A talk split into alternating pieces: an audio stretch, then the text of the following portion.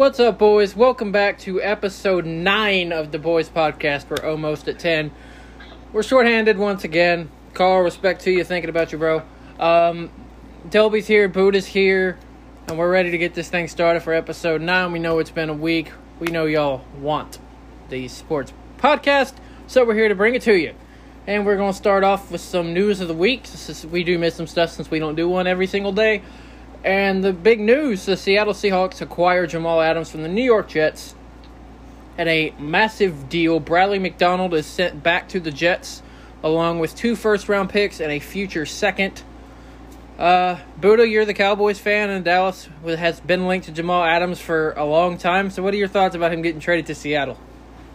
Well, I mean, I'm sure Delby, like most Eagles fans, probably thought that I was going to be upset that we didn't think of Jamal Adams, which kind of was because You they wouldn't be. want Jamal Adams. They wouldn't want Jamal Adams on their team.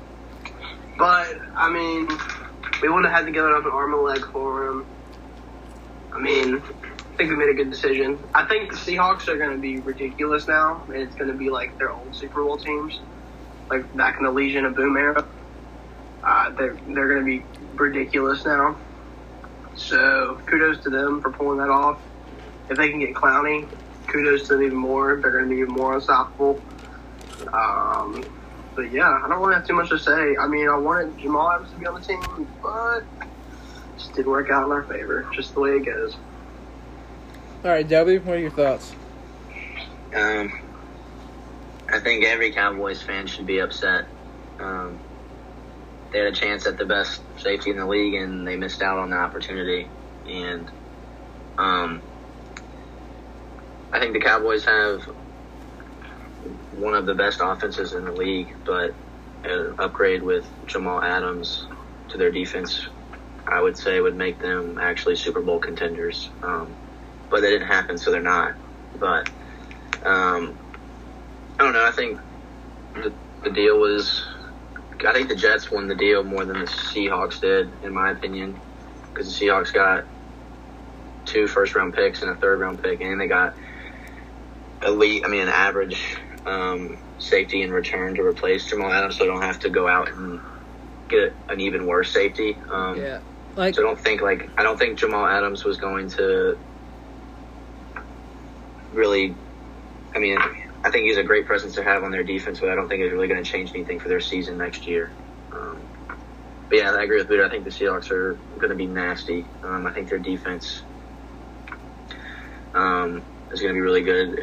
It, it'd be crazy if if they just would have uh, kept Richard uh, Richard Sherman. Um, and um, I don't know. I mean, yeah, I think they're they're my number one um, contenders to win to come out of the NFC. So, but yeah, Um, I will say I disagree with you. I think Seattle won the trade easily because if you look at it, yes, the All rise. Aaron Judge is homered. Sorry. Um, yeah, I think Seattle won the trade. You're getting the number one safety in the league. Yeah, you're giving up two first round picks, but like you said, if Seattle's going to be in the, in the NFC title game in the Super Bowl, those are going to be in the 30s. You don't you don't really see a lot of elite talent going in the 30s as far as first round picks, and you never know with second round picks they're hit or miss. And plus, this is the Jets we're talking about. They don't know what it's like to have good draft picks. Yes, but also you have to look at the situation they were in too, because Oh yeah, so and yes, they got back uh, Bradley McDougald, who's a more than capable safety. So I understand why the deals got done. I just don't think the price that Seattle gave up is as steep as everyone thinks. If you really look and deep dive into the fact that they're going to be late first round picks at best. Um. Yeah, uh, as y'all said, Seattle's defense is going to be some scary stuff. Jamal Adams and Bobby Wagner is going to be a fearsome duo for years to come. Uh, Seattle on offense, Tyler Lockett is probably the one of the most underrated wide receivers in the National Football League. Um, they have a good running back in Chris Carson, but he's hurt at the moment, so they're a little thin at the running back position. Um, they they have a solid line, but it's nothing great. But the Seahawks still have Russell Wilson behind center. to me, is the second best quarterback in the league behind Patrick Mahomes. Lamar, sorry, you're not there yet. Um, he can go out and win them games. Their defense is getting back to the terms of being elite. They have a great coach. The only thing that might hinder them is being in the same division with San Francisco. But I don't I don't think San Francisco is going to be as good as they were last year. But yeah, you also have to remember. Sorry, to cut you off. That go ahead. they're gonna have to. I mean, they're gonna have to pay him. And I don't think that's going to be a problem. They wouldn't have traded for him if they weren't going to pay him. I don't know. I mean, I don't, I don't know. I just Oh, I did see I something think- though, and I'm What really excited to hear Buddha's thoughts on this because I think this this rumor that I heard about the Colts and Dak Prescott is like totally false. But I just want to hear your thoughts. I saw something earlier today that the Colts are f- following the Dak situation in Dallas closely. As Buddha, I I don't buy it, but I just want to know what you think about the Colts possibly eyeing Dak. Mm, Well, once again, you know, just a bunch of people trying to put the Cowboys in the spotlight, like everyone tries Stop. to do, stop. in a negative manner. We can't Stop help it. it. We're America's Stop team. it. They're It's not gonna even try to about- it's some not even drama. about the Cowboys, try- it's they're- about Dak. Dude, dude, it, dude, it's literally a situation that is literally like totally irrelevant and not even true. That they're just making crap up to get make things a little interesting before the season starts. I actually Okay, agree with you on that though. I can agree with that. I agree with that. But we do got to talk about it because they didn't sign a long term deal for some reason. I don't care. I literally don't care. He's playing for this next season, isn't he? Isn't He he? is. He Okay, is. then that's all I care about. All right. Okay. All right. I just want to know what your opinion because I saw it earlier. All right. Let's get into this top 100 list. Oh my God, this is going to be some angry three people. Let's first, happy. let's first get into the list about how you rank the league's best receiver, in my opinion, Julio Jones at 11. Like, at least put him in the top 10. You mean to tell me that Derrick Henry is a better football player than Julio Jones? I don't get it. I'm having a feeling this year the players did not make this list because there's some stupid things in here. Yes. Fletcher Cox, the league's second best defensive tackle in the freaking 70s. Um, Keenan Allen in the 80s. Davante Adams, who's a top five receiver in the league in the 50s. I'll personally be with you. I think Dak could be higher. And by higher, I mean up near the late 30s, upper 40s. They didn't Uh, even put Carson Wentz in it, Yeah, that's ridiculous. which but we'll blows go, my mind. we'll go on to that at uh, privately. I mean, it 'cause I doesn't ain't- blow my mind. 'cause I I- I ain't trying to start fights. Yeah, I figured. Um, every, I guarantee you, everyone's like, "Why does he always say start fights?" I'm like, "Yeah, guys, y'all have plenty of opportunities to experience this when we get to the Eagles Cowboys game in Week Eight. Y'all will get I there." can't wait. Um, can't wait. who, um, freaking Matt Ryan. I don't understand why he was left off either. But Because he choked a 28 point lead in the Super Bowl. Two, th- two or three years ago, maybe even four. Matt Ryan was- Has, has, has he been to a relevant game? Here with the Yeah, it's okay, but with that, look at look at look at the injuries that his team's dealt with, and I'm not making it as an excuse, but they've had a lot of injuries since the Super Bowl. So to be fair, both of their stars on defense have played like five And look at games in the last division few years. now. Yeah, they're also with New Orleans and Tampa. I'm not going to mention my team because we suck. Um, but yeah, that, that man list, and they're revealing it right now. Number ten, Derrick Henry. Number nine, Stephon Gilmore. Um, everyone that's listened to the podcast previously knows my opinions on Michael Thomas. They don't really need to be repeated. I will say, um, this though. Before we oh number eight is DeAndre Hopkins, wide receiver, Arizona Cardinals. Michael Thomas rated as the number one receiver I'm in the league. Kittle's in front of Gilmore. To be honest, I don't think Okay, he should be. so I tell you, they're gonna put McCaffrey at they're gonna put McCaffrey at six. I know no, it. they're not. No, they're not. I know they're going to. I know they're going to. He'll be five. He better be. He should be. Um, yeah, we've had some news come out um, about players uh, either opting out or going in on the COVID list because they're they've either contracted it or they've been in a b- couple big names: Detroit Lions tight end T.J. Hockenson, T- Detroit Lions wide receiver Kenny Golladay, Philadelphia Wow. Eagles left tackle Lane Johnson. Um, a lot of names coming out on the COVID list, which, I mean, isn't necessarily a bad bad thing because we all know. I'm not going to go into the political crap that is COVID because that's not what we're here for. But a lot of players uh, opting out. A big one though, Chiefs running back Damien Williams has opted out of the 2020 season. He was their main back, and now it is Clyde Edwards-Helaire season in Kansas City. That's not bad. That's not bad. So Kansas City, bad. they're they'll still be fine. Yep. Um, speaking of opting out, this might get heated. Just I'm gonna warn y'all. Um, the first Power Five collegiate player to opt out of the, of the potential 2020-2021 season for college football is Virginia Tech cornerback Caleb Farley, projected to be a top 25 pick in next year's draft. I don't blame him one bit. Uh, I'm going to leave the floor to Leo. Delby, I'm going to let you go first since you attend Virginia Tech.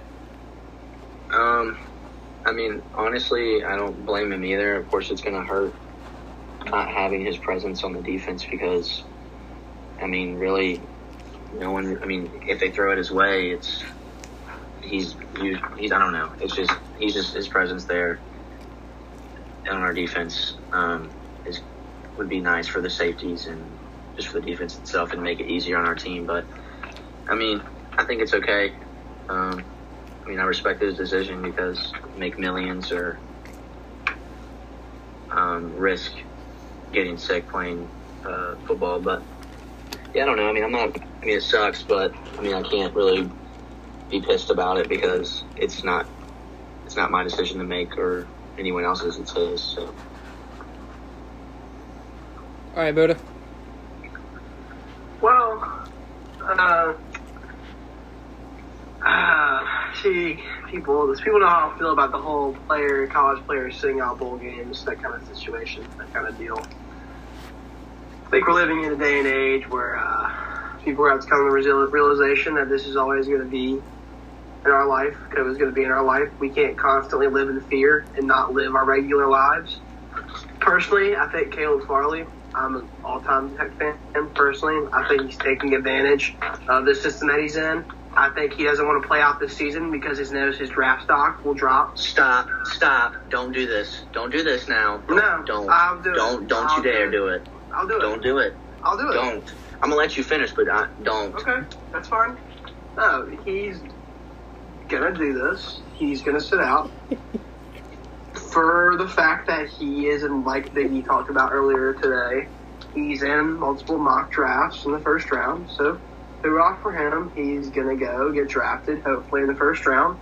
Um, I think he's doing this uh, as a cop out way, a good cop out way. I'm not saying it's bad. I would probably do the same situation if I was in his shoes. He's taking advantage of it because I think if No, he truly, don't I think that. if I think if he did play, I think he did play. I think a big time football program will like Clemson would make him look um, childish. Stop. Stop it now. I cannot believe you're saying this. Because Tech I did not mediocre. expect you to say this. No, Stop. no, I, I'm tired of it. Dude. People need to people need to play that. No. Don't you no, it's not even about that. You're saying that he's he's not playing because he doesn't want to hurt his chances of um of getting drafted. This is what you're saying. He's taking advantage. of Don't say that. He's not. Mm. I saw his I saw his video, and it apparently it has a lot to do with the fact that he lost his mother to cancer and a lot of other stuff with sickness wise. And look, like Dobie said, I hate it because he was arguably the best player on the defense. I mean, Tech's only. I mean, Tech has not had many players drafted as of recent years. Thanks, Fuente. Um, so it sucks, but I'm telling you, he's a small part in a large domino that's about to fall. You're gonna see a big, big time name prospect like top Yes. ten opt out. But- And I just were- think it stinks because this is gonna start. It's gonna be. It's gonna numbers are gonna grow. It's not even gonna be legitimate teams playing anymore for these football teams. It's not even gonna be fun to watch. It's gonna be Okay. third stringers playing in. But the same thing's happening in the NFL too. All I have to say is, if Trevor Lawrence ends up playing this season, everyone else is soft. Because he should be the one to sit out this season. But I'm not. But I'm not he has a he has a definite he has a definite number one overall number pick in the draft. not definite. like Not mm, definite. I think after what I think he most definitely if he would opt out, He's sit one out, two lock. He's he's he's maybe I would I don't even wouldn't even put him at three. He's one two lock. But Yeah. Oh, yeah. what, I'm, what I want to say is, Tech's defense is returning so much production from last year that they have experience that I think they're going to be okay. It sucks losing that one piece, but I'm just saying, player player, up's going to be fine. I'm telling you. players are going to have their reasons for not playing, which I get that. I'm not going to discredit them. If you don't want to play for your safety, I'm not going to say you can't do it because at the end of the day, like Dolby said, it is their decision. I'm going to respect it. But I don't know. I just want to. And I'm not saying this about I- Caleb Farley because this isn't his case, but uh, this is to some people.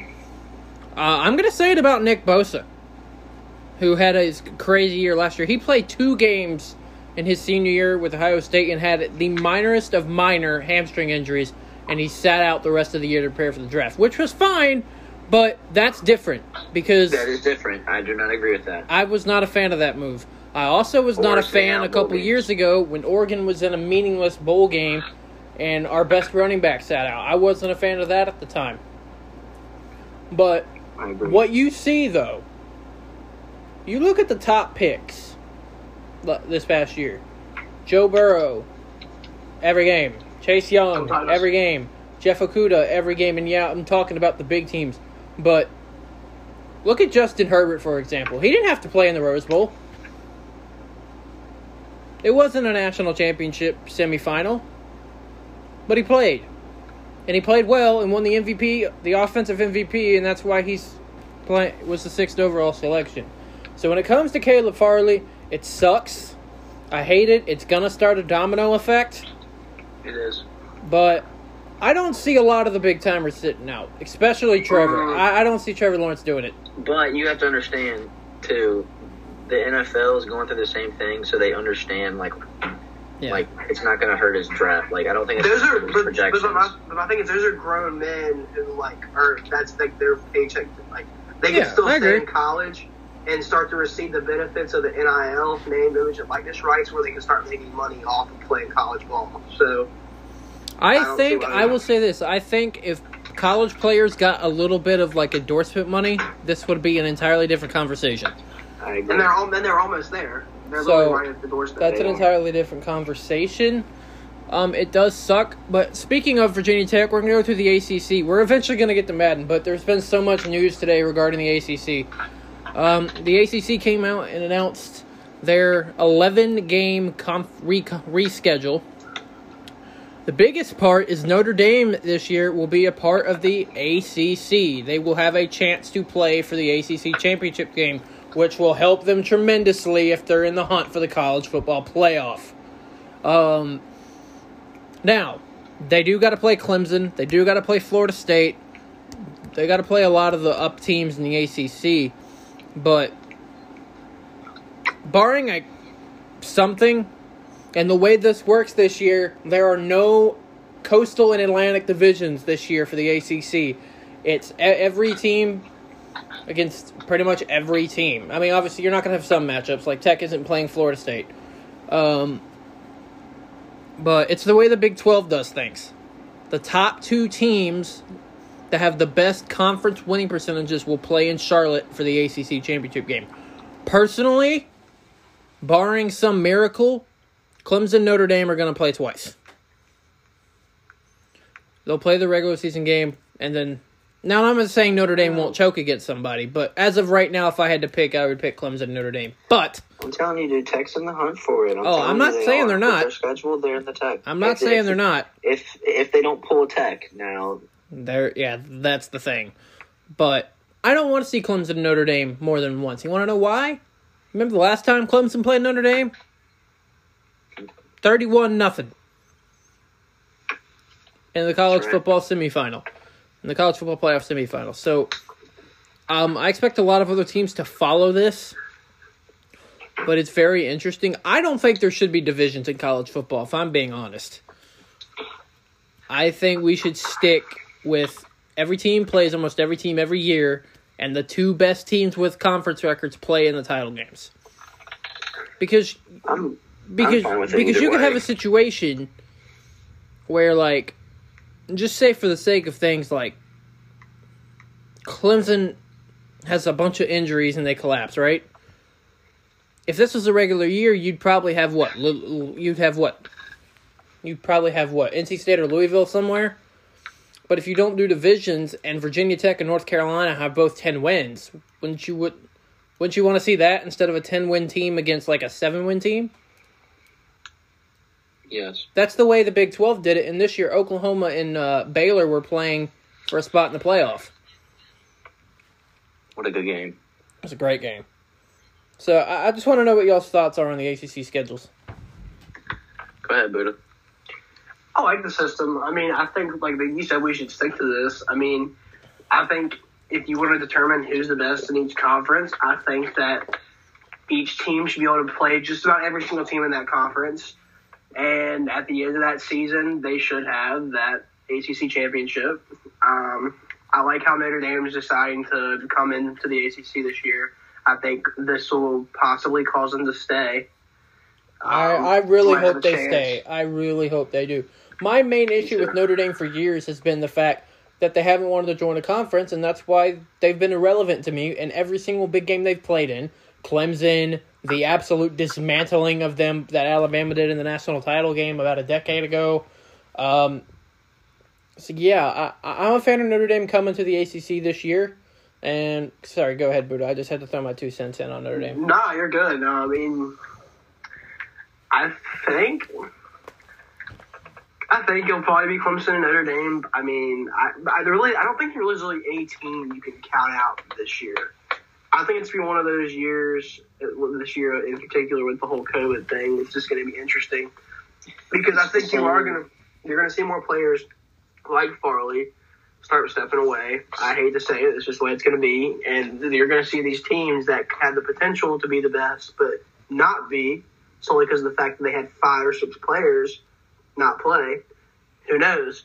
You could see Georgia Tech and Duke in the ACC championship because Clemson lost seven dudes because one guy tested positive and everybody, you had seven guys step away. And anything could happen. Anything's on the table this year, I I mean, think. it's, it's just I, like, I, nothing's guaranteed. it's just like with baseball and NBA and even the NFL. It's just going to be A weird year that people can or teams that can that usually aren't projected to win anything um, get an opportunity to um, do something this year, which is which sucks because everyone's going to be like, well, look who you had to play against, or Clemson didn't have his amount of players, but also it's pretty cool because it's just going to be fun too, basically. So Um, NFL Top 100 update number seven, George Kittle. good. I guarantee you what's about to happen. Uh, Guarantee you what's I'm about to happen. Guarantee you they're going to put McCaffrey at six and Michael Thomas at five, and this podcast is about to get very, very upset. I'm, I'm telling you, I'm telling y'all, I will be very upset. Just like I was upset when Michael Thomas won NFC Offensive Player of the Year over Christian this past year. I wasn't happy about that either. Let's talk some Madden. Uh, let's go to the defensive tackles first. I'm going to read through the top 10 and then we'll break it down. Uh, at number one is Fletcher Cox, defensive tackle, Philadelphia Eagles, at a 96. Chris Jones of Kansas City, 92. Michael Pierce, who opted out of the 2020 season a few days ago, at 91 for the Vikings. Grady Jarrett for the Falcons at 90. Kenny Clark, Green Bay, 90. Geno Atkins, Cincinnati, 88. DeForest Buckner, Indianapolis, 87. Kawann Short, Panthers, 87. And Vita Vea, Bucks, 87. Um, honestly, the top five, I have no issues. Uh, Fletcher Cox. Yeah. Now, a lot of people consider Aaron Donald as a defensive tackle, so that's he's uh, rated as a defensive end in, in this game. But I'm rating him as a defensive tackle because that's mainly where he lines up. but Fletcher Cox is the second best defensive tackle in the league. Now, he did have 10 and a half sacks and 101 tackles in 2018. When you have a year like that, you're going to have a down year the following year, especially when you're getting double and triple team. You need any other proof? Fletcher Cox is the Eagles is the Eagles version. Demarcus Lawrence is the Cowboys version. Same issue. Um, far as Chris Jones, he signed that massive extension like a couple days after Patrick Mahomes signed his mega deal.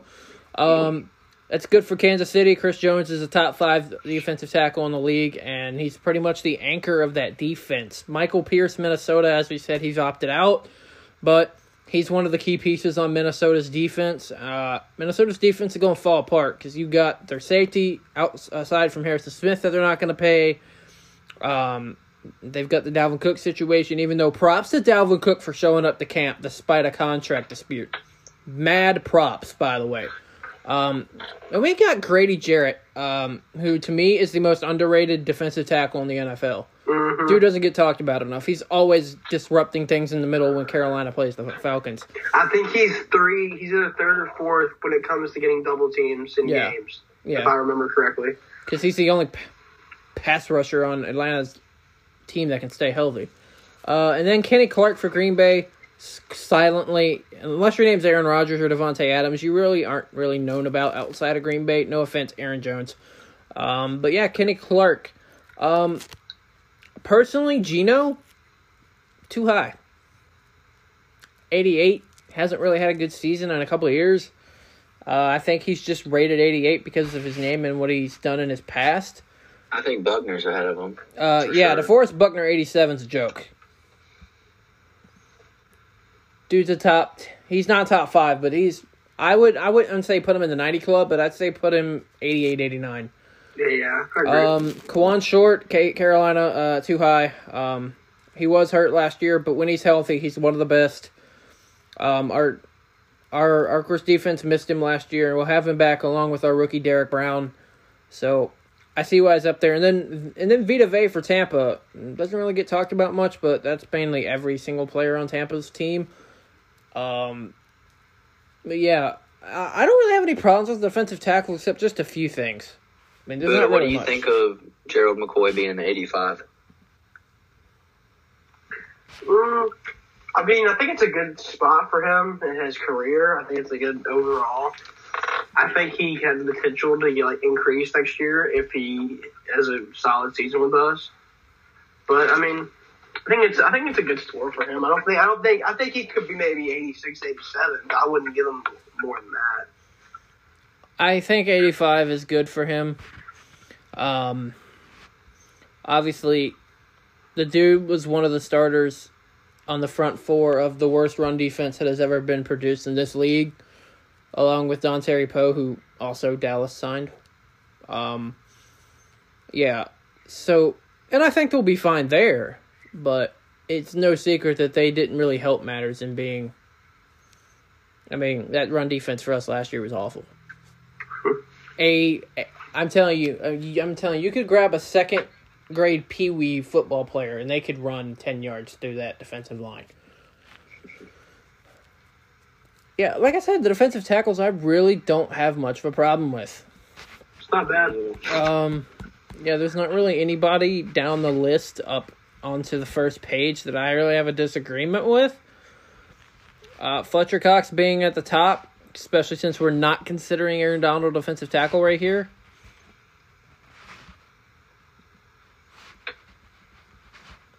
I 100% agree. All right, Delby, you want to go corners or linebackers? We'll go corners. cornerback. This is where we're gonna have some debate, cause I've got some problems here. All right, I'm gonna scroll through the top. I'm gonna scroll through the top ten, and then there's some outside the top ten that I don't agree with whatsoever. Um, at number one is obviously 99 Club himself, Stephon Gilmore, New England Patriots, best corner in the league. We don't need to talk about it. Uh, number two, Jalen Ramsey, Los Angeles Rams, 94 overall. Um, I would put him at a 95, but I mean, man talks a lot of crap, but most of the time he backs it up. Uh, 92, Richard Sherman, too high. Um, look, I love Sherman, but man doesn't really have it anymore. He's just there because of his name. He got absolutely burnt alive in the Super Bowl. Um, okay, what do you think you should be at then? a ninety. I think he's still Okay. ninety club, but just put him down. as you think he's 90s club, then we're cool. Yeah, we're fine. Uh, most underrated corner in the NFL is Jaire Alexander, Green Bay at 90. That dude is good. Speaking of underrated, Tre'Davious White, Very. Buffalo, 90. Uh, Casey Hayward Jr., LA Chargers, 89. Marlon Humphrey, 89. All right, this is where we're going to get into these two specifically. Miami Dolphins quarterback, excuse me, Miami Dolphins cornerback Byron Jones at an 88 and Philadelphia Eagles quarterback, damn, cornerback Darius Slay Jr. at an 88. Darius Slay should be above Byron Jones. Agreed. I agree. Um, I think Darius Slay should be an 89. I'm not saying 90, but he's too low. Um, Patrick Peterson only at an 88, which I kind of agree with. Peterson's great, but he hasn't really had a great year in a couple of years. Um, no lie though, Chargers may have one of the best all-around secondaries in the NFL. Casey Hayward Yes. Jr., Chris Harris Jr., and Desmond King II. I mean, they're pretty good at the court. They're pretty good defensively.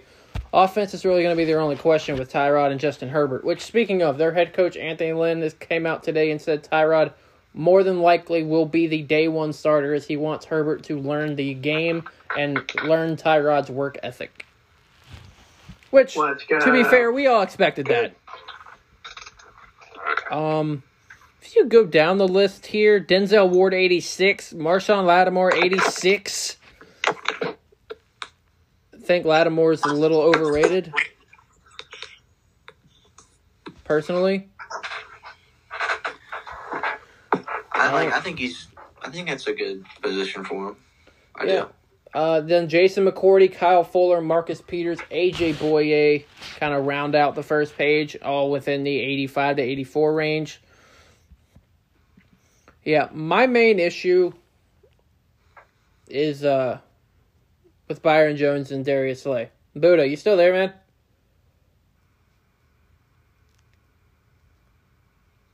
Hold on, guys. Technical.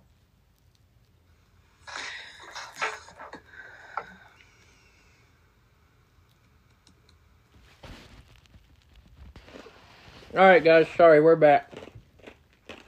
Just had some technical difficulties. All right, we're gonna stop what we were talking about real quick because I got something to get off my chest. The NFL Top 100 list just ranked Christian McCaffrey as the sixth best player in the NFL. Michael Thomas, you have got to be kidding me. I, I, I- can't. I, I literally cannot with the fact that this media continues to disrespect Christian McCaffrey and anyone for that matter that puts on a Panthers uniform. Cam Newton didn't get a single ounce of respect his entire career in Carolina, and as soon as he signs somewhere else, the media praises him up. The same thing is going to happen to Christian. It's BS. Michael Thomas, while he's a great receiver, is not better than Hopkins, is not better than Julio, and he's damn sure not better than Christian McCaffrey. You tell him, Big. You tell him. I may be biased, and I want to hear y'all's two thoughts, but I'm going to stop talking before I cuss because this is BS. Big E, you know how I feel. Wow. I don't think Michael Thomas is better than Julio or Hopkins, especially not McCaffrey. But I mean, I don't know. Uh, I think the whole list itself has shown that it's not really the best list. But yeah, I I feel for you. It's it's tough, but I mean, it doesn't mean anything. I mean, as long as you, oh, I don't know. It, it doesn't, but it just annoys me. it, it does. The fact that players voted for that is a joke. I don't think they did. It did. So they did. No, oh no. I, I just know previously the list is by the players, but I, there's just so many inconsistencies with this list this year. It's like, how are these players this stupid? Yeah, no. All right, Buddha. Linebackers or safe? Or, sorry, linebackers or ends? You know I want linebackers. Which one? Because they're ranked separately. Uh, Just get them interior. all together. Interior. Okay. That would be the middle linebacker position. The Mikes, baby. Do they have middle linebackers on this list? Oh yeah. All right, middle linebackers. Number one, who should be a 99, by the way, uh, Bobby Wagner, Seattle. You won't get any arguments out of me anymore about him being the best linebacker in the league now that Luke Kuechly is retired. Wink, wink. Um, Lavonte David at two with a 90 for Tampa. Eric Kendricks, 89. Hightower, Dont'a Hightower, New England, who opted out a few days ago. One of many Patriots. 88. Fred Warner, San Francisco, 87. Deion Jones, Atlanta, 86. CJ Mosley and Avery Williamson for the Jets, 85 84. Roquan Smith, 83. And or, there's a few others. But the my main issue with this list is Jaylon Smith. I just I don't know how you can watch film and watch tape and rate Jaylon Smith an 81 overall. I don't get it. I, I don't I don't get it. Berta, you, Berta, it's your team, your player. Take it. Man, I'm just, I'm just used to it now by now. I'm used to it. I, You aren't used to it. Stop. No, no, no. Here's the thing. If there's one player that deserves credit on that Dallas Cowboys football team that has consistently gave his all since he's jumped that organization, it's Jaylon Smith. The dude literally came out of a basically career-ending knee injury. Basically, was told he was never going to play again. Jerry Jones banks on him. He's balls out. Him and Vander Esch are like the they are talked about as being one of the best linebacker duos in the league. Not saying that they were, but at the time when they both were peaking, they were talked about like that. And I mean, I'm, I'm not surprised they had they have him that low. I think that he's going to continue to have to just basically shut everybody up and just make people realize of how good he actually is and how consistent his play is. But I mean, it's Madden ratings. I mean, I don't really care. I don't really give a crap. It doesn't mean anything. But definitely should be a lot higher than that. But it's whatever. I think the list is decent. Think Wagner should be. Kuechly's gone, so there's no debate. Um, but after that, I mean, you got a bunch of studs at the linebacker position. I mean, Tremaine's at 80. Yeah, Yeah. Tremaine's two two spots below Jaylon. yeah, Tremaine's also one of those guys I feel like has slept on in the league too. But I agree. Um, I don't know. My look, and I know the Madden ratings every year are ridiculously bad, but like, I, I just I don't get it, man. Jaylon Smith's one of the best linebackers in the NFL, at least to me when I watch tape.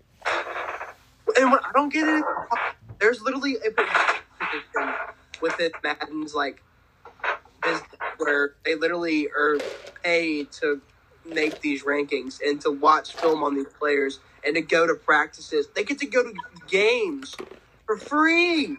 These these random probably nerds who've never touched a football in their life. Sorry, I'm not I'm sounding disrespectful, but these people year in and year out, like it's like, do they even watch the games?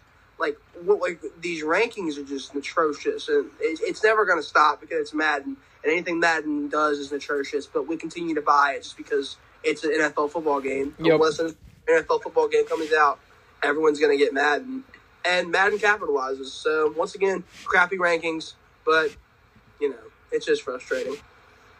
All right, I'm gonna go left outside this time. We're gonna go outside. Um, the the this list dominated by the top three: Khalil Mack, ninety-seven; Von Miller, ninety-seven; Chandler Jones, ninety-five. Um, no arguments. None. Those Zero. are the three best. Um, after that, uh, Za'Darius Smith, Green Bay 88, Kyle Van Noy, Miami 86, TJ Watt 86, Pittsburgh way too low. TJ Watt was finished second in the Defensive Player of the Year ratings last year behind Gilmore. 86 is a absolute joke. Darius Leonard 85, that's too low. Um, I think after last year, I think Leighton Vander Esch's spot is fine, but I think he'll rise as the season progresses if he gets back that form that he had a couple Where years is ago. he at right now? He's in the 83.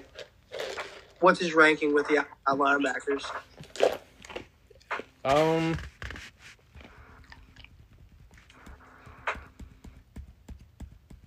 nine. Nine. Okay, yeah, I like that. And the and the top ten is rounded out by Baltimore Ravens linebacker Matthew. Ju- It's by uh, Ravens linebacker Matthew Judon. Yeah, uh, this list is fine. Uh, Vander Esch will be higher, but uh, T.J. Watt's really my only complaint. I mean, I mean the top three are the top three.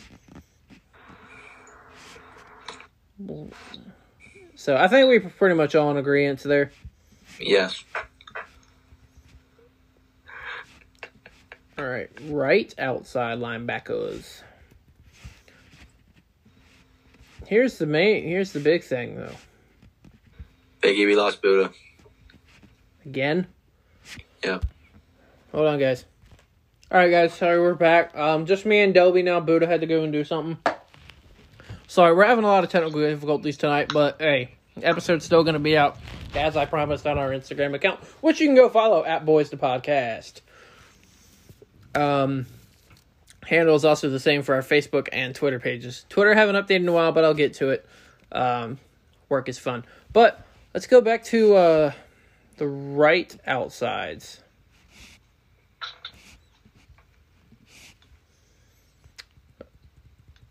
Which, by the way, does not have a 190 overall rating for right outside linebacker. The top one is 89, which is Demario Davis Saints. Next one I've got a massive problem with. Shaquille Barrett, Tampa Bay, at an 85. He was probably the second or third best defensive player in the league last year.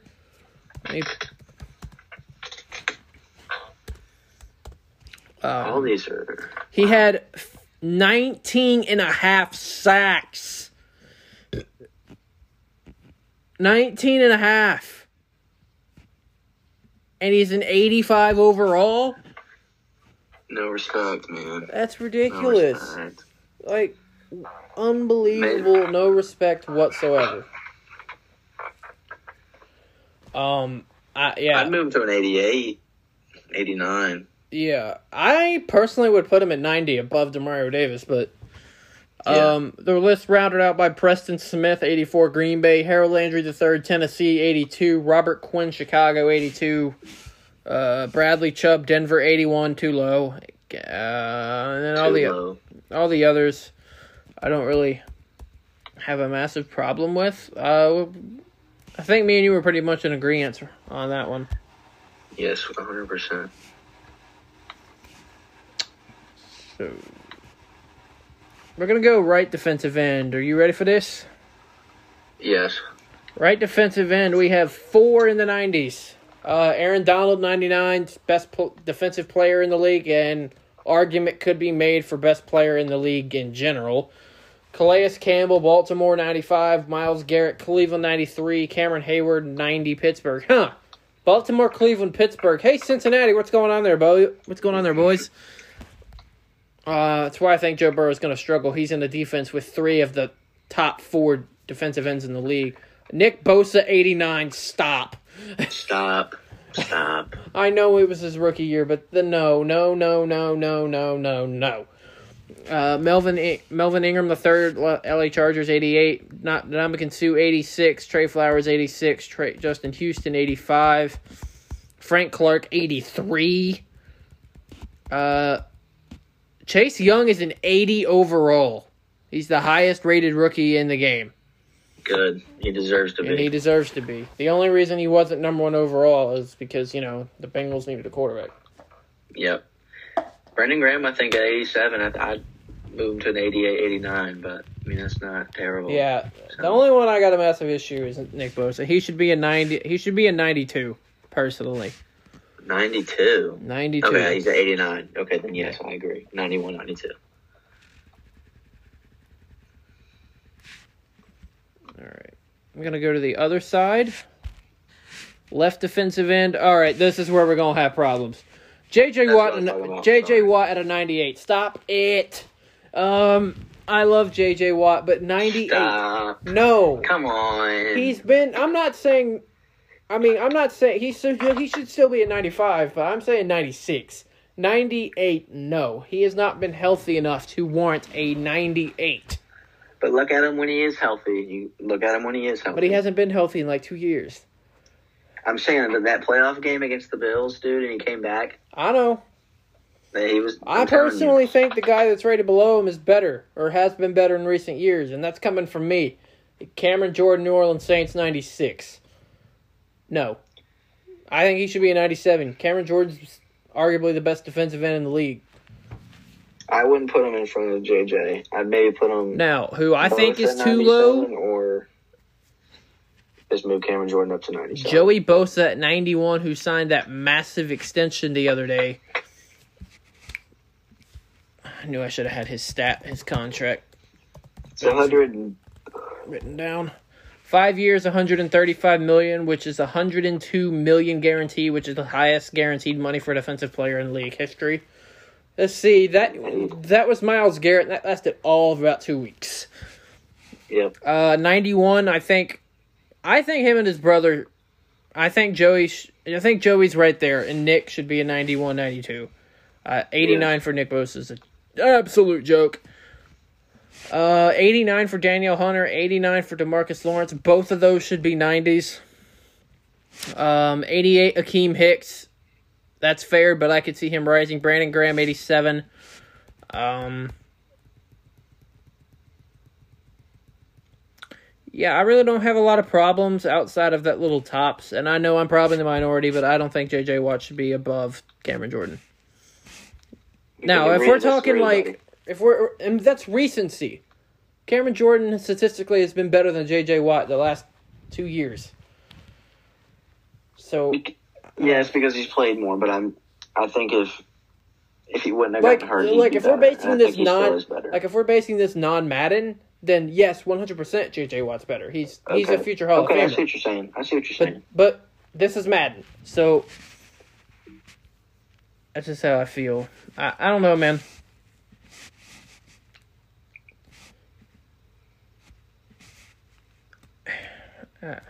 It kind of gets me, the fact about I that. Uh, but still have time. We're gonna cover safeties. Uh, free safety top one is Devin McCourty, ninety-two overall, the New England Patriots. Kevin Byard, Tennessee, ninety-one. Justin Simmons, most underrated safety in the league. Denver Broncos, ninety overall. I've said on about five or six podcasts now, y'all sleeping on Denver need to wake up.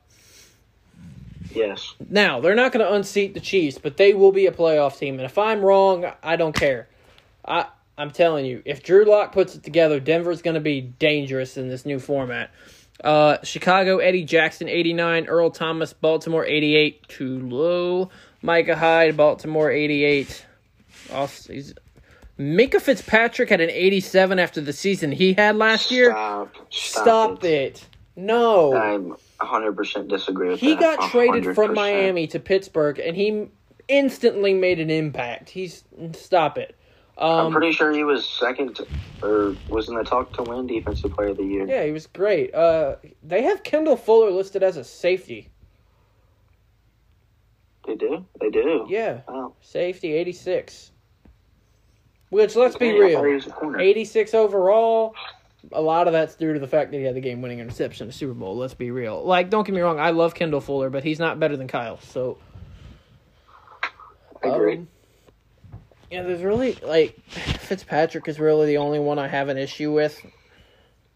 Surprised Malcolm Jenkins is at 85. I wish the Eagles would have kept him, but Yeah, I do too. 'Cause now he's in my division again. yeah. Um, Yeah, Minkah Fitzpatrick, I have a big problem with that. He should be 90. yeah, I least. agree.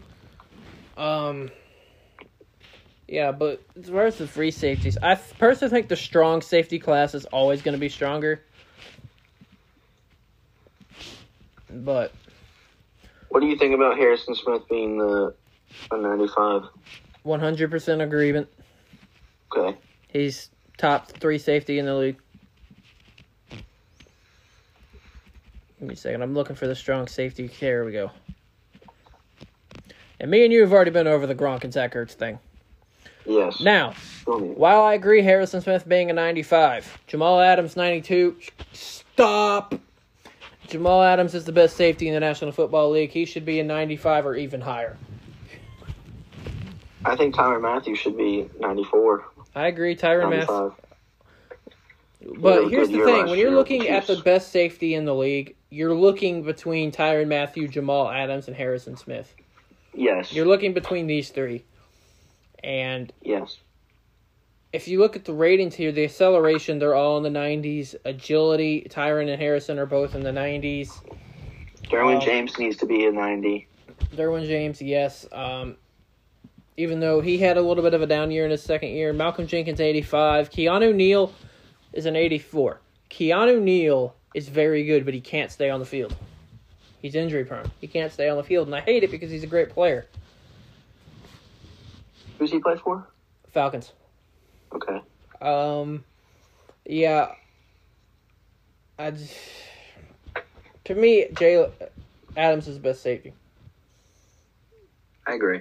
I think the offensive ratings are a lot worse than the defensive ones. 10 times worse. Saquon Barkley being There's so many uno. problems with what we were looking at. Saquon Barkley being numero uno. Yes. But it's pretty much Madden 21. We bet we went over a lot, lot the last time that we did an episode. But what I don't get is that I see so many people saying hashtag fix Madden franchise, fix Madden franchise. I'm not going to buy the game. Yes, you are. We all do. Yes. We all buy it. We all do it. It's something I look forward to every year. I look forward to Everyone does. a new Madden game I mean, every year, no matter what I agree or don't agree with with them.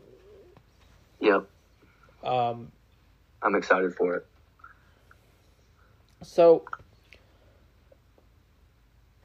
it's exciting. We're gonna venture off into some non-football stuff real quick.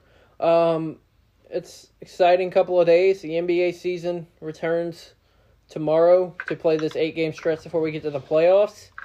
Um, then the the NHL is playing some exhibition games uh, tonight and the next day until they get their uh, playoffs started or their play-in playoff games started this Saturday. Um, I'm a Rangers fan, so go Rangers. Hopefully, we can beat up on the Carolina Hurricanes. I love Carolina, but not in this matchup. Um, yeah, hockey's always going to be fun. They're uh, they're they're of course in a bubble up in uh, Toronto and Edmonton. No positive test, by the way. The NBA is down in Orlando. No positive test. Compared to Major League Baseball, the Miami Marlins, who have thrown the MLB up in a shitstorm, excuse me, um, with 17 positive COVID 19 cases. It has completely derailed the the Yankees aren't supposed to be in Baltimore. They're supposed to be in Philly, but since that's not happening, I'm not really complaining because the Phillies are a lot better team than the Orioles. But yeah, the NBA restart. Um, favorites are obviously going to be the two LA teams out in the West, uh, the Clippers and the Lakers. Um, I just, I, I personally, I respect Kawhi as a player. I don't really like him, and Paul George is okay, but you got fully rested LeBron and Anthony Davis. I think the Lakers come out of the West. The East is tough because I lo- I love Giannis and I love Milwaukee, but I don't trust them in the playoffs. I don't either. Boston's really good, but I don't know. Um, you got I to think you got three to- teams coming out of the East are um, Bucks, uh, Boston, or Raptors. Yeah, Toronto is up there. They have that championship experience. Now they don't have Kawhi, but a lot of their players on that team were on there. Your camera's off, buddy. Um, uh, as far as the other teams, um, Indiana, Victor Oladipo, I don't see them getting out of the first round. Miami, it really depends. It really depends who they match up with. Um, they match up with Indiana, I think they'll be fine. If they match it with Philadelphia, I do have my worries because all it takes is for Ben Simmons to just start getting hot and Embiid. Uh, Tobias Harris really isn't much, but I, can't deny Joe Ben Simmons is one of the most athletic players the NBA has ever seen, even though he can't really shoot. And to me, Joel Embiid is you could argue best center in the league. And I think if Miami, I'm pretty sure if they get that four or five spot, which will probably be Indiana and them, and then then the Boston have- and Philly would be three and the six. Bucks. Will they play the Bucks the next round? The Wouldn't four seed, the four or five gets the winner of one eight. So they? yeah, it would I be think more. if, I think if we play the Bucks second round, I think we have a good chance. I think, but Yeah, it just don't know. depends on It's hard to matchups, and that's why we're playing eight games. Um, right now, if you had to ask me, put me on a spot, NBA Finals. Los, I think it's Lakers Celtics. okay. I think the Lakers beat the Celtics, and then they tie Boston. That would be pretty cool to see LA and Boston again. Um, It'd be sweet. I just I think Boston added Kemba Walker, and he has postseason, not in the NBA because you know Charlotte never put anything around him, but Yeah, uh, all you got to do is go look back at 2011. that's with right. Connecticut. Uh, you got Jayson Tatum, who's turning Jason into a top five player in this league. Jaylen Brown's pretty good. Uh, they have an excellent coach. Um, Marcus Smart coming off the bench. yeah, I don't think Toronto gets back. Uh, they don't. They I, I love. I like them, but the East better appreciate why they got why they got it because God help you if KD and Kyrie Irving get healthy. Um, but yeah, as far as the Western Conference go, they have a lot of good teams. Denver's good, but it's between the two LA teams, man. I mean, they've been the best teams in the league all year, along with Milwaukee. It's just I don't trust Milwaukee in the playoffs until they prove me wrong. Which I hope they Yep. do because I would love to see Giannis in a Miami Heat uniform in a couple years, but that's another totally different thing. yeah. Um, and I know Delby doesn't really follow hockey. I'm really the only one that really does, a part of our group. But if you had to ask me right now, Stanley Cup final, Boston Bruins, Vegas Golden Knights. With When the final, when the um, Stanley Cup final comes, we'll we'll look back on this video to see if you're right. Yeah, we'll see.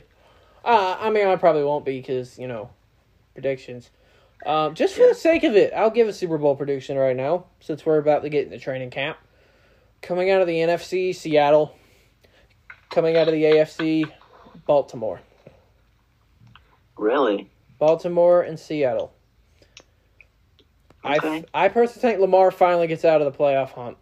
Um, I just think Baltimore adding what they've added, Patrick Queen, Calais Campbell, uh, Lamar's in his second full time year.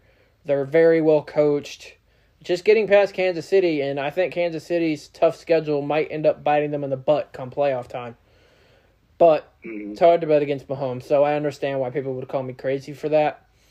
Uh, heck, I like it. I like it. Heck, I'll go into Major League Baseball while we're at it. With the World Series until proven to me otherwise, the New York Yankees, LA Dodgers. Yep. Um, So Uh, we hope for it. I. My only concern is if that happens is the Yankees pitching outside of Gerrit Cole, because the Dodgers have bat after bat after bat.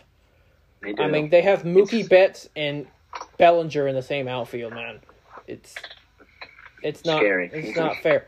The Dodgers, here's the difference though. The Yankees have inconsistencies behind Gerrit Cole. The Dodgers' best pitcher can't get it done in the postseason. Kershaw's never Yep. been really good in the playoffs. He gets lit up almost every single year. Here's the question though. Oh, I know what we need to talk about. Dodgers Astros last night. I almost forgot about this. So, Major League Baseball came out today and said that they have suspended Dodgers pitcher Joe Kelly for eight games for his intentional throw at Alex Bregman and Carlos Correa. Uh, the Dodgers manager got suspended one game for his role, and Dusty Baker, the uh, Astros manager, got fined. So you mean to tell me you're going to suspend a guy who intentionally, I'm doing air quotes by the way, threw at two guys and then got in a argument is going to get eight more games than anybody on the Astros team for their roles in the scandal that was proven. This Yeah. whole we gave the players immunity crap is ridiculous. It's stupid. Like, um, I thought it was funny. Like, obviously, I don't want to see anybody get hurt, man. It's, um, but players got to start sending messages to these players, man. Yep. Now, do I think he should have thrown it near the guy's head? No. That's dangerous. And he should have been ejected after the second one, if I'm being 100% honest. I mean, you can't throw 96 mile an hour fastballs at people's heads. hmm Personally, that's just kind of how I feel about the whole situation there. Uh, I don't know, man. I think the Astros got off lucky with the 60 game season. They especially got off lucky because they were supposed to come to New York against the Yankees in September. Oh, they got lucky. There's no fans. Hundred percent. Oh, they got lucky there was no fans in the. Do- Actually, that Dodgers game was in Houston, so they would have been fine. Um, but, but, but I, um, honestly, this sports with no fans thing, it's really weird. Weird. It's just like professional wrestling with no fans. Like I've been watching for so long, even though WWE's putting these NXT guys in crowds, but it's just weird, man. Um, It is weird. all right, got a couple more questions, and then we'll sign off. Make or break. Do this little segment. You think he'll have a good year, or he'll underachieve? We're gonna call it make or break. Delby, Cleveland, Browns quarterback Baker Mayfield. Make or break.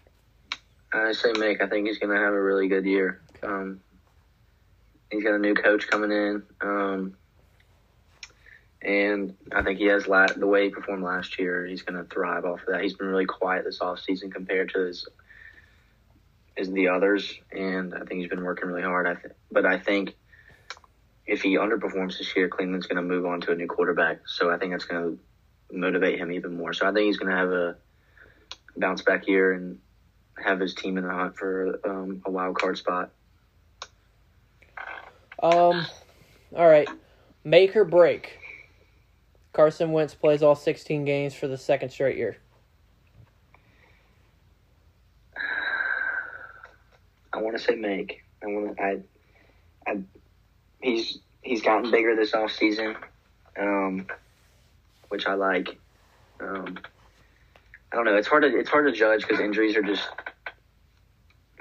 so difficult. But um, I think he's gonna perform like he has, like he did last season. Even though he was our team was depleted, I think, and now that we have weapons coming back, I think he's gonna perform well. I think he's gonna stay healthy, and I think the Eagles are trying to make it a priority t- for him to stay in the pocket as much as possible, rather than running to get yards and stuff, and being um,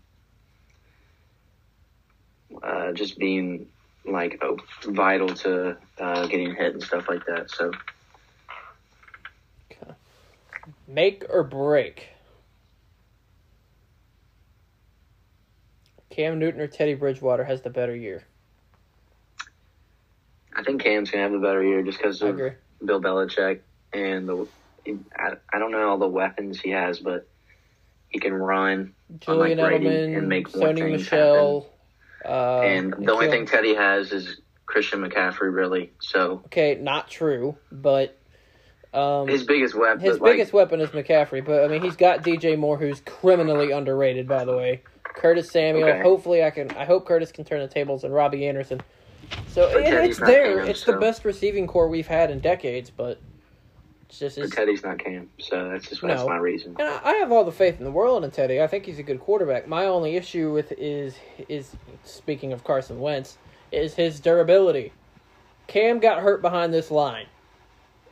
Hmm he just better learn how to run. Here is a main one though. Make or break. Dallas makes the playoffs. Uh, I would say break if they didn't expand the playoffs, um, Fair. because I think either Philly or Dallas is going to get that one of those wild card spots, and the other is going to win the division. Um, so I'm going to say make just because I think both teams are going to make the playoffs, but um, I don't know. I mean, they added CeeDee Lamb, and they already have a really good team. So, and they got a new coach, which they needed. But yeah, I'd say make, which is hard to say, but Yeah, I'll say I, it. I feel it. All right, one more. Let's see where we can go here. Oh, good one. Make or break. If Mitchell Trubisky is the starter week one, how long does he last before Nick Foles takes his job?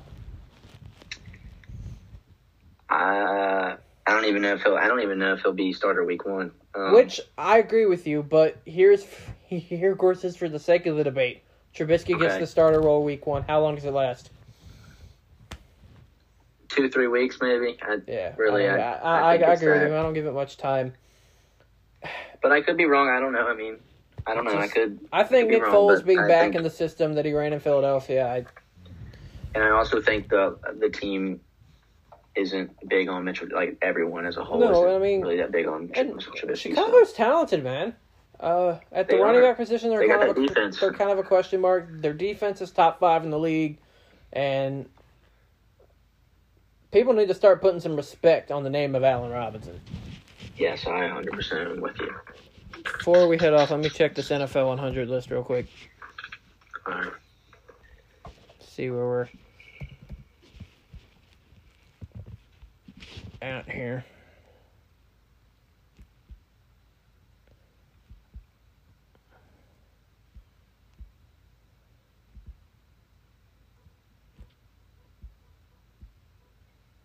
Whoa! Wow. What happened? Mahomes is number four. You're lying. No, I'm not. Patrick Mahomes is number four. Number three is Aaron Donald. It's between Lamar and Russell Wilson for one and two. Lamar's one, Ru- Wilson's two. That's BS though. That that Wow. ain't right. I mean, hey, you That know what? right. You know what? You know what? I can't disagree with Lamar being one. He won the MVP. He was the best regular season player. Okay, I get that, but But Mahomes, Mahomes should shouldn't be, be four. I personally think it's tough because Aaron Donald is a beast. But the three so quarter, but the three quarterbacks are so good. Yeah, Mahomes Wow, is that, that's that's crazy. I That that was a shock. Um, yeah, I think Lamar will be one, Russell Wilson two, which I agree with having Russell Wilson in the top two. Um, that dude doesn't get enough respect, in my opinion. I agree. Um, like I said, the man was a third round pick. He's small and he's been to two Super Bowls, has a Super Bowl title. That throw he had last year to Tyler Lockett, Nuts. insane. He's very Nuts. hard to bring down. But that's gonna be the top 100 list. Uh, It has a lot of problems, but McCaffrey being below Michael Thomas. Um, but I don't disagree with any of the players in the top 10 except for the Julio Derrick Henry thing. That's my main concern. Um, and then Michael Thomas being above Hopkins and Julio, where that's kind of an oof. But that's probably going to do it for today's episode. I know we had some technical difficulties. Buddha was here for half of it. I hope he enjoys the remaining half when he takes the listen through. But yeah, that's going to do it for us. That's Delby. This is Big E. Buddha was also here. Carl will be back with us. What next? We probably won't have another episode until I know that we can have all four of us here for episode 10. Pretty much a big milestone for our 10th episode. So we may have one next week, but we don't know. Uh, our 10th episode will be a big one, though. We'll come up with some big things. Yes, Um, sir. I will say, I will want to announce one thing, though. If we have a season of what we're going to do, uh, we're going to do a predictions for the four of us. Predict every game, every week, up until the Super Bowl, and see who has the most points. I like it. I might even make it the boys' championship for it or something. I don't know. We'll see. Um, but yeah, that's Delby. This is Big E. We're signing off at the Boys Podcast, episode nine. Twitter, Facebook, Instagram at Boys the Podcast. We will see y'all next time. Peace.